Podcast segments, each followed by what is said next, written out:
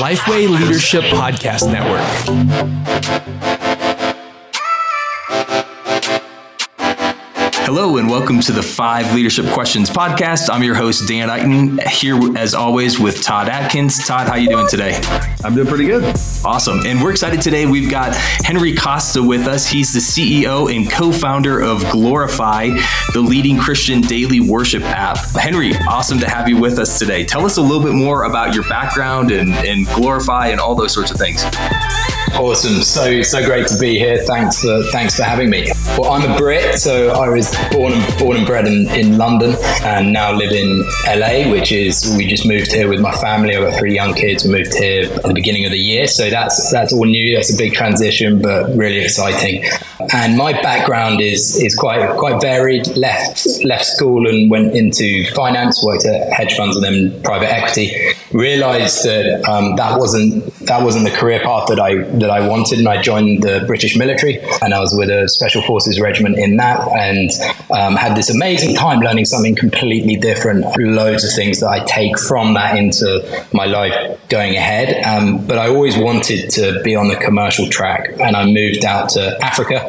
I've always had a love of Africa since I've mm. grown up. Spent a lot of time traveling there and really understanding, you know, the, the culture of the different countries surrounding that continent, and it's a big a big passion of mine. And I was on the founding team of a company called Jumo.world and we built financial services on top of mobile phone technology. So primarily for the unbanked individuals, we could provide lending, insurance, savings. Um, they didn't have proof of income, they didn't have proof of addresses, they couldn't fit the traditional Western banking model. But we knew a lot about them through partnering with the telcos and taking those large data sets and it being helping us to credit score individuals and give nano sized loans, but in very high volumes. And so that was this amazing experience um, of growth over kind of three years. We raised $200 million and kind of grew the company from it was five of us at the start to 350, 400 people. And that company still goes strong today, which is, which is awesome. But that, that journey really gave me a, an understanding of what we can do with technology, the impact you can drive through technology with the right resources. So with the right people, you can do amazing things. With technology, it can 10x and really enhance enhance that. So I got passionate about the idea of technology driving positive societal change. And we've seen this like last 20 years where you just created whatever you wanted, mm. totally unbridled, unfiltered. And we're seeing some of the destruction that that can cause. Now, there's some huge benefits to it as well, but it's filtering through that. And what I want to ask the questions is at what cost are we, are these advancements happening and building technology that can truly help us as a society. And the amazing thing is, is a lot of the people that I'm interviewing now are driven by impact. They're people who want to apply their skill set to things that really move the needle from impact for the earth, for people, for the planet. And I think the last 20 years, some of the greatest minds were focused on getting us pizza quicker or getting us some consumer item faster. And so, but I think that's going to that's going to shift. Anyway, I've I've um, I've detracted from your question, but no, I then no, that was great. I then came back to the I came back to the UK, met up with my co-founder, and we built a company in the HR tech space, so solving the problem around connecting people within large organizations. And that was called Grasp, um, and we sold that in 2021. And then now my everything and all I ever want to do is glorify and Glorify was was born out of this um, frustration that I felt. So I've grown up in a in a Christian family and very involved in the church my whole life. And you know, I was with my wife. We were in Africa, and we were trying to find time in our busy schedules to do our daily quiet time, which I think is so important, um, just to have that touch point um, with God. And you know, we were struggling to find the time, the resources, and I, I just thought, why isn't there technology that can help us do this? Um, and I looked upon, and that was like a seed being planted, and I'd seen the likes of Calm and Headspace, these big secular meditation apps. And I was like, wow, the Christian world is so digitally nascent in comparison. We're a decade behind. Mm. Um, what can we do to, to catch up? Because we're going to lose a generation if we don't. And so the more I researched about it, I realized that actually to address this properly, to build the best user experience and product, and to um, we need the best team. And to build the best team, I need to ensure that I get the best capital. And so I was like, well, I've got to build a company in the same way you'd build a secular business, raise traditional venture capital money, build the best team, attract them from a broad, broad set of backgrounds and beliefs, and get them to solve this problem um, to help people grow in their relationship with God and connect with God better. And so that was the that was the premise. That's what we set out to do, and it's been a it's been a roller coaster ride since. We've you know raised just shy of hundred million dollars. Um, we've got A16Z and SoftBank, some names that I dreamt of at the beginning to have on our cap table. Because when we started out raising, everyone was like, "You're not going to get tier one investment because this is faith and Christianity is so uncool." And I just thought, "No, I don't believe you because the scale of opportunity here is so big. The scale of impact is impossible to ignore, and it is so needed. And I think the Christian world is crying out for better products." Um, to help them connect with God better. So, in a nutshell, that's where we that's where we got to, and it's been an it's been an amazing journey. But I feel like I'm right at the start.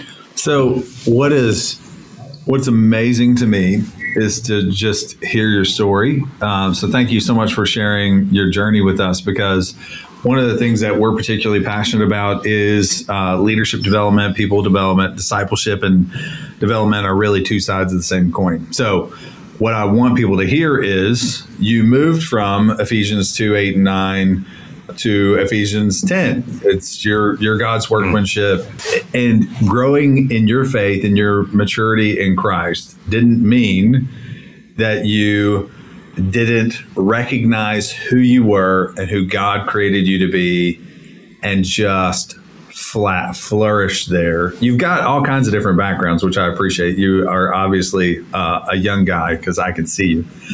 Um, but but our, our, but our people can't. But the journey that God is taking you on is tremendous, and that you know it's it's it's it's awesome actually that this app is called Glorify because that's what you're basically doing. You're taking mm-hmm. the life and journey that God's given you, and glorifying Him by using your gifts in service to Christ, maturing as a believer in using your gifts in service to Christ. So, uh, our first question is obviously you are a learner, or you wouldn't be in the position that you're in today. So, and you've learned from a lot of different backgrounds and, and a lot of different things. But the question is today, who are you learning from? Yeah, um, thanks for the question. And you know, I think the, the first is, and I imagine a lot of your, your guests say this, but you know, Jesus is is is always sets that perfect example of where we can learn. That's or that's always there. So I think that's always a, a constant, and we're ever trying to evolve to be closer into into that, and forever failing. And so there's like that forever improvement improvement point, and then I've always throughout my life tried to surround myself with people around different aspects of my life where I can learn from. So in work at the moment, I've got an incredible mentor who is highly experienced. It's very contextual. We have amazing conversations about some of the challenges um, that we face in the in the organization, strategic direction, and he has a brilliant insight and has been through so much of this. So it's highly contextual, business focused relationship. But what I found in in my life is that there isn't necessarily a, a one person fits all of those aspects right. who can guide you in your work journey, your faith journey, your your family journey, and it's finding people with those those key pieces of their life that you think I really want to emulate and learn from from that. So you know, he's been amazing in in a work context, and then you know I have a similar in in my faith journey and similar in my like family life. And then of course I've you know my own family. And um, I have a very close relationship with my family and speak a lot with my father about you know a whole host of these things which is you know so relevant. So I'm always learning and I'm just a product of trying to learn and constantly trying to improve.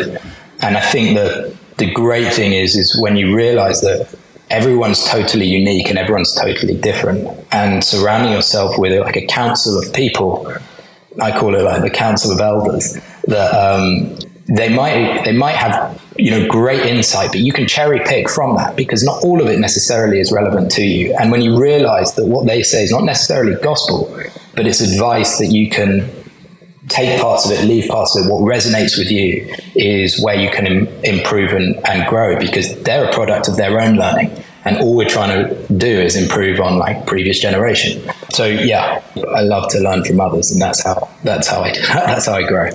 Awesome. Well, you know, as you lead, you know, Glorify and other areas that you are in, invested in, are there uh, a, is there a main point of emphasis for your leadership right now as you lead teams, or even just as you lead yourself? The, the uh, right now the, the, kind of topical thing, other than kind of being doggedly focused on building, um, you know, best in class user experience and product, you know, which is obviously like the mission component of the business, but actually from a leadership component, the biggest thing we're working through is communication and how we communicate in a remote first organization that has some hybrid model approaches. So in London, we've got an office, and in Brazil and Latin America, it's completely remote. In the US, in LA, we have an office, but it's primarily um, remote around around the US. And how we communicate to ensure that we are collaborating in a cross-functional way to leverage the skill sets and the talents that we've had to be the most efficient business possible. But personally, for me, I find remote working hard. I, I, I, I, prefer the hybrid model. But then at the same time, you have a smaller talent pool that you can draw from because it's mm. it's just focused in one locale. So there's huge benefits to remote work. But we just had a an LA offsite last week, and it's expensive to fly people in, not only in a cost way, but also in a in just in their opportunity cost of their time. Mm-hmm. Because for a two day offsite, traveling either side of it's kind of four days taken out of their work time. So you, it's got, but it was hugely valuable. And we had a specific issue that we are wanting to tackle, and that's why it was very productive. But it's balancing that face time with that opportunity cost of their time, building culture, communicating is something that as a leadership team we're really focusing on the moment and I'm focusing on as a leader to ensure that everyone in the company knows exactly where we are, what we're doing and where we're going. And you know, it's everyone's adjusting to remote first, but we've been there for a while and it, but I, I still find it a challenge every day. Yeah. So let me ask you a question. You know, for the last I don't know, probably 40 years, you have an ebb and a flow on the topic of culture, especially in the business world. So, um, a guy named Edgar Schein, if you've probably never heard that name, um, most of our listeners probably haven't heard that name, but they know Michael Porter, or they know somebody who took Edgar Schein's work from the 60s and 70s and rewrote it for a modern context.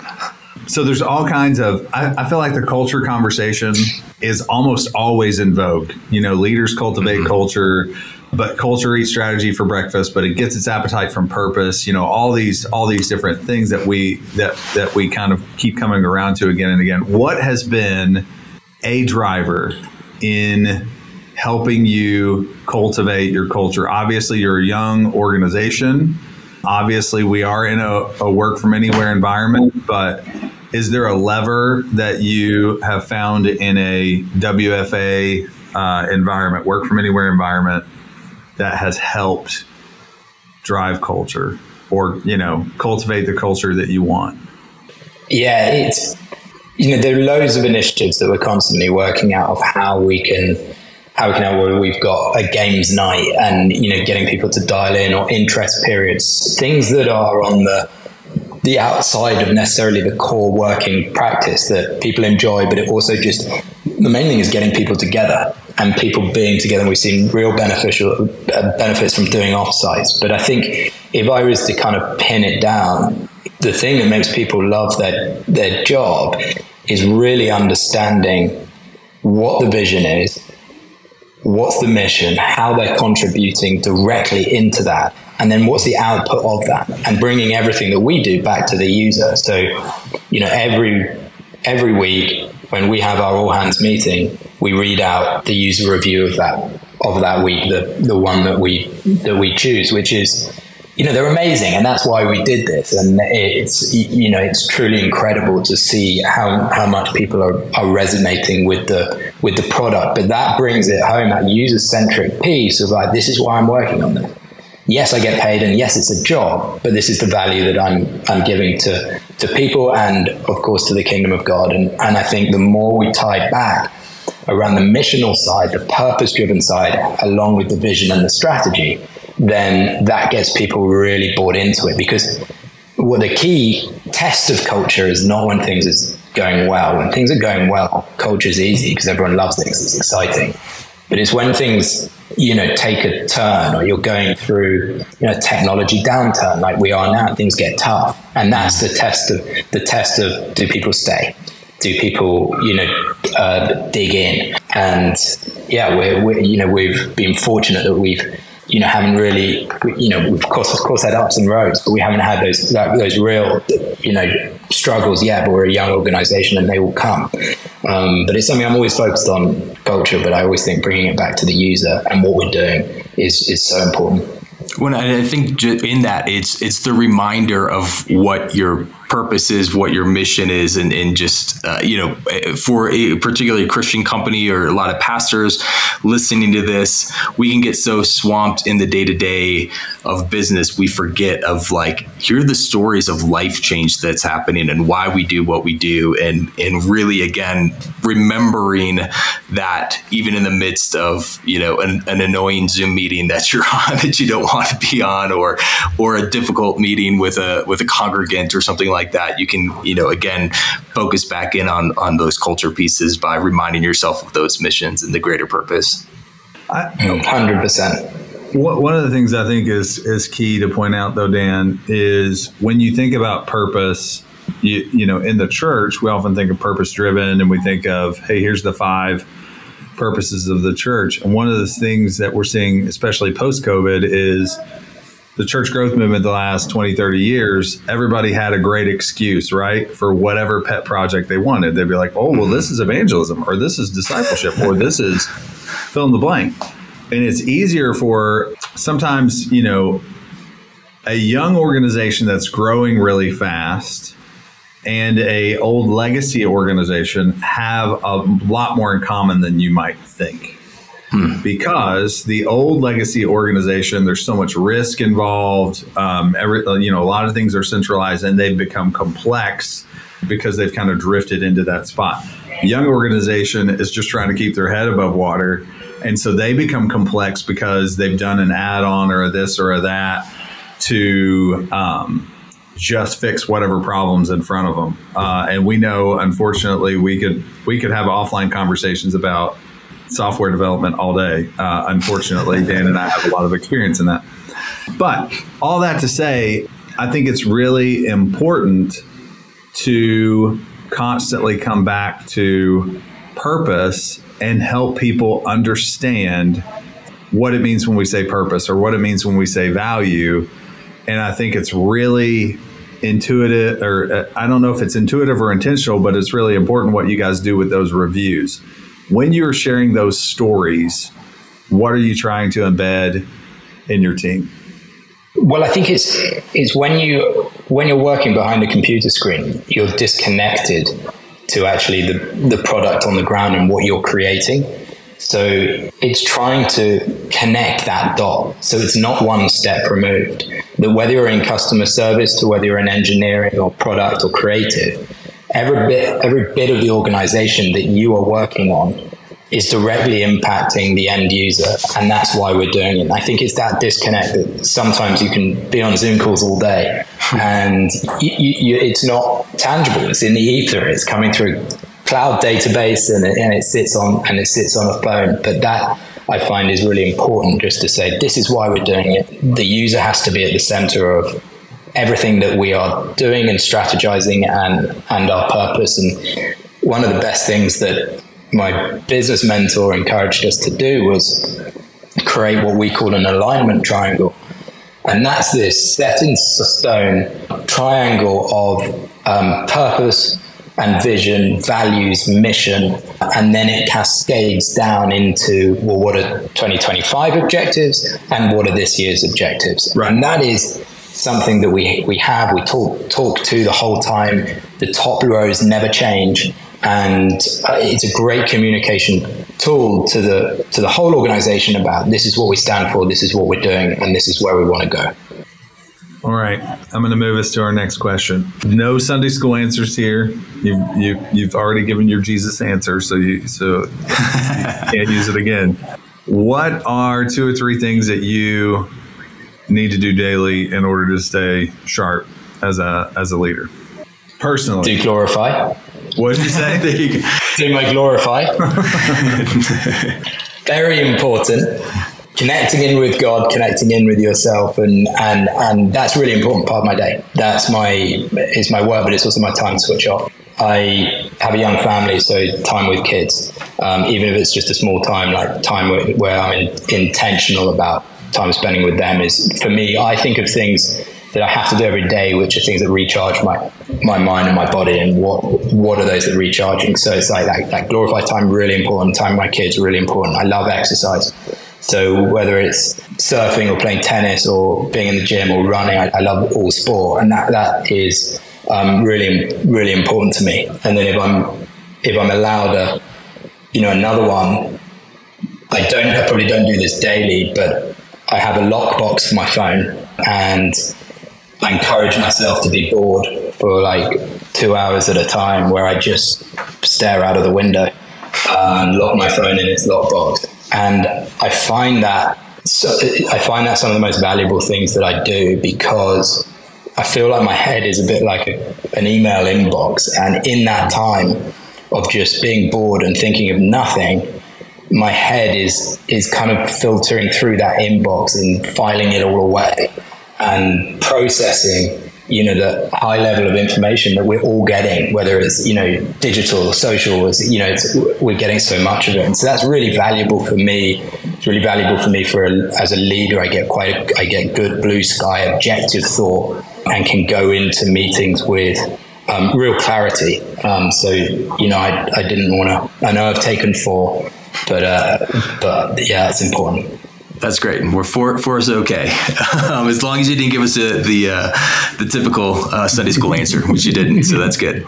But you mentioned you mentioned um, having young kids at home. What does leadership at your home look like for you right now? well, completely different to what it is in the office. I have absolutely no authority and uh, kids running running amok around the house. But you know, it, we we we're all just we're all learning. I think as you know, I'm always learning to try and be a better father and try and be a better husband, and you know, and leading through action and leading through their their self discovery of working out what they what they like, not what I like, and you know, just getting to know them as as humans and as little humans that are distinct and trying to give them the best opportunities in the you know in and the best experiences in the world so they can make those decisions you know for themselves. And we try and you know we take them to Sunday school we pray with them each night and we you know we're very keen that they have a Christian foundation and Christian upbringing. Um, and so you know we're trying. We're definitely not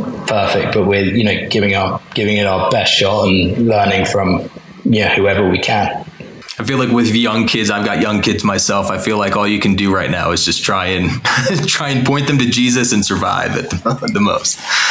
yeah I got to be honest. I think the most difficult thing that I find with my children in particular and leading them well is not trying to solve my own issues in their behavior.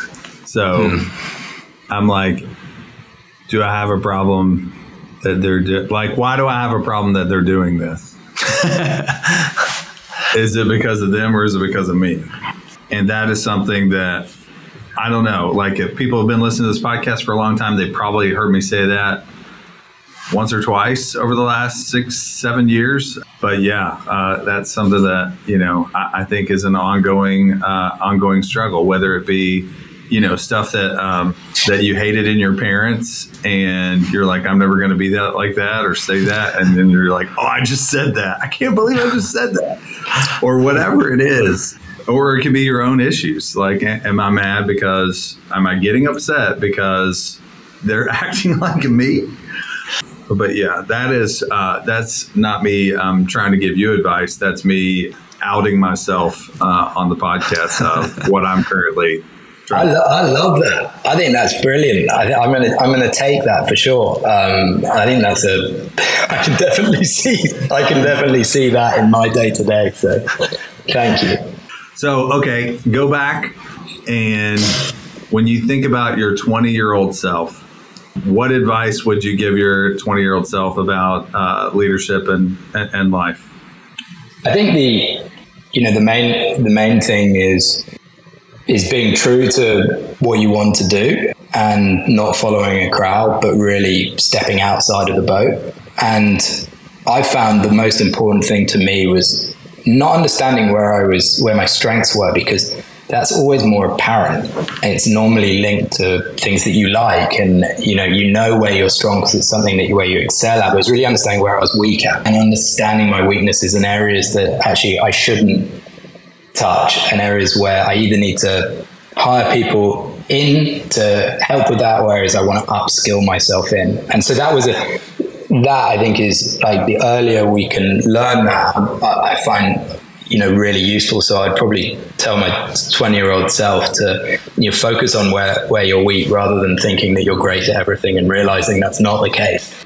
And then it would be you know to get yourself into a leadership position, whether that's socially in a business context, which is harder because you'll you know you'll be at the junior rung of the ladder. But like you know, in social situations, just organizing, leading, um, and in a church context, in a charitable context, in a hobby or interest or passion, like you can lead in micro ways, and all of that you you learn from and you're learning what it's what it's like to to lead people and you also learn from others on how you want to be led um, and I have had great bosses I've had terrible bosses and I've learn probably as much from the terrible ones of how I don't want to lead and how I never want to lead with a culture of fear. I always want to lead for, with a, a culture of understanding and empathy. And, you know, my view is super simple that I just want to hire the best people around me, give them autonomy and, and, and, and let them build under, you know, the strategic direction that, that, that I can provide. And, and they help me problem solve with everything because you know, um, more is better than one. And so, you know, hands-on experience, no matter whether you're naturally a leader or you're not naturally a leader, no one can leave school, college, and just lead in the workplace. There's so much experience that needs to be got. So time spent learning from people who are leading you, but time spent having that hands-on experience I think is just the most invaluable thing. And often people neglect it in their early years because they're not naturally in leadership positions in the workplace. And then suddenly they're thrust into a leadership position. How would you say? So you're, you know, we, we've had tons of guests on the podcast that have had some military background or experience, but how would you say that shaped who you are and how you work today? Well, I think that was that was an example of something that was just very true to to myself. And if I look back, I, you know, maybe that would have been you know before I went into finance and realizing that I that wasn't the world I wanted to be in. I could have gone straight into that, but now I'm actually I'm really happy that I did do both because I learned you know sets of valuable skill sets from from each that I, that are really useful for me today. But um, it gave me a great understanding of of human nature in its kind of rawest and, and most stripped back way. It gave me an understanding of how to how to lead and how to um, understand and empathize with people. But um, it gave me a great operational and logistic component, which was endlessly useful. And I think so much of that, because it was very true to myself, I, it, it, it, it, really built up a side of my life that probably was, was lacking before that, that I was yearning for. And it, and, and that, you know, it really created the, you know, another big, big part of me and added to who I am today. So um, it feels like a lifetime ago now. It's been 10 years since I since I left, but it was, you know, really formative um, for me. So I've got a bonus question for you here today. Glorify has a ton of amazing content on it. What is one of your favorite pieces of content on Glorify? I'll give you my favorite, and it's definitely not the not everyone's favorite um, because it's you, you, know the data always leads us. So it's really interesting. You put a bit of content out and you think, oh, this is absolutely awesome, but actually people don't like it or they don't listen to it that much. But I I um, I love uh, a thing called an examen. You know, it's it's it's taken is you know hundreds of years old and it's a practice of reviewing the previous 24 hours of your life or reviewing the previous week and it can depending on the on the time you do it. And you just spend meditating on that time and almost critically ana- analyzing of you know of, of how that was and how you were and um, and you can then take that into the next 24 hours to set your intentions. And i'm not suggesting people do it every day but i think it's a really good tool at the end of a certain period to use. And i absolutely adore it but it's probably one of the less newer and trendier things that you know people want to do. But um, for me it's really impactful awesome we'll see how the stats go up after this podcast no, it's a really it, um, so I haven't used that in forever. But when I was in seminary, I remember studying that, and just you know, I, in more recent years, I've begun to appreciate things like that more. Just in the same way, I think that um, churches who naturally practice liturgy a, a little bit more, um, different denominations and backgrounds that that use liturgy more, I, I think there's a, a large strength to that. That over the course of time, you know, having that framework in place, especially when you've gone through the season of, you know, the last 50 years in churches where, uh, at least in, the, in America or parts of America, you had lots of people going to church multiple times a week and, you know, all different types of experiences and specialized experiences for affinity, all, all of that. But then going back in time, you look at when churches were smaller and you had a book of prayer or you had a liturgy that everybody was following and everybody was going through. It wasn't that it was a centralized top down thing that was from a denomination. It was a well thought out discipleship model and plan. And the simplicity of it was part of the strength. And so I'm wondering in a post COVID age where we have people attending even less, um, if we'll see churches go kind of back to that. So I love that. I would say check out the examen. I will. I will do that. Actually, I, I was in Australia. I'm going to make sure that my content team hasn't deleted it. what, were, what were you going to say? Get back in. I said I'm going to make sure my content team hasn't deleted it. Oh yeah. I'm sure they haven't. I was in. Uh, I used to do pipelines every year in Australia pre-COVID too. Pipelines a, a, a coaching event that we do for for uh, churches. Like I, I um, begged them to to let me take a couple things from the Anglican church that, that I visited. I was like, okay, I need this book, this book, and this book because I, I really want to take these home and, and look at them. So anyway, Dan, save me. Otherwise, I'm going to start talking to him about how we create moments digitally, which I may or may not do offline. yes, we'll take that offline. Um, and just uh, want to thank Henry uh, for being on the podcast today and sharing your leadership experiences with us. Uh, it was great, great conversation. So thank thank you for being here today, and want to thank you listeners for for joining us. Um, we hope this has been helpful for you and your leadership. And if it has, we encourage you to leave us a rating and review wherever you listen to your podcast to help other leaders find this podcast as well. Uh, thanks again.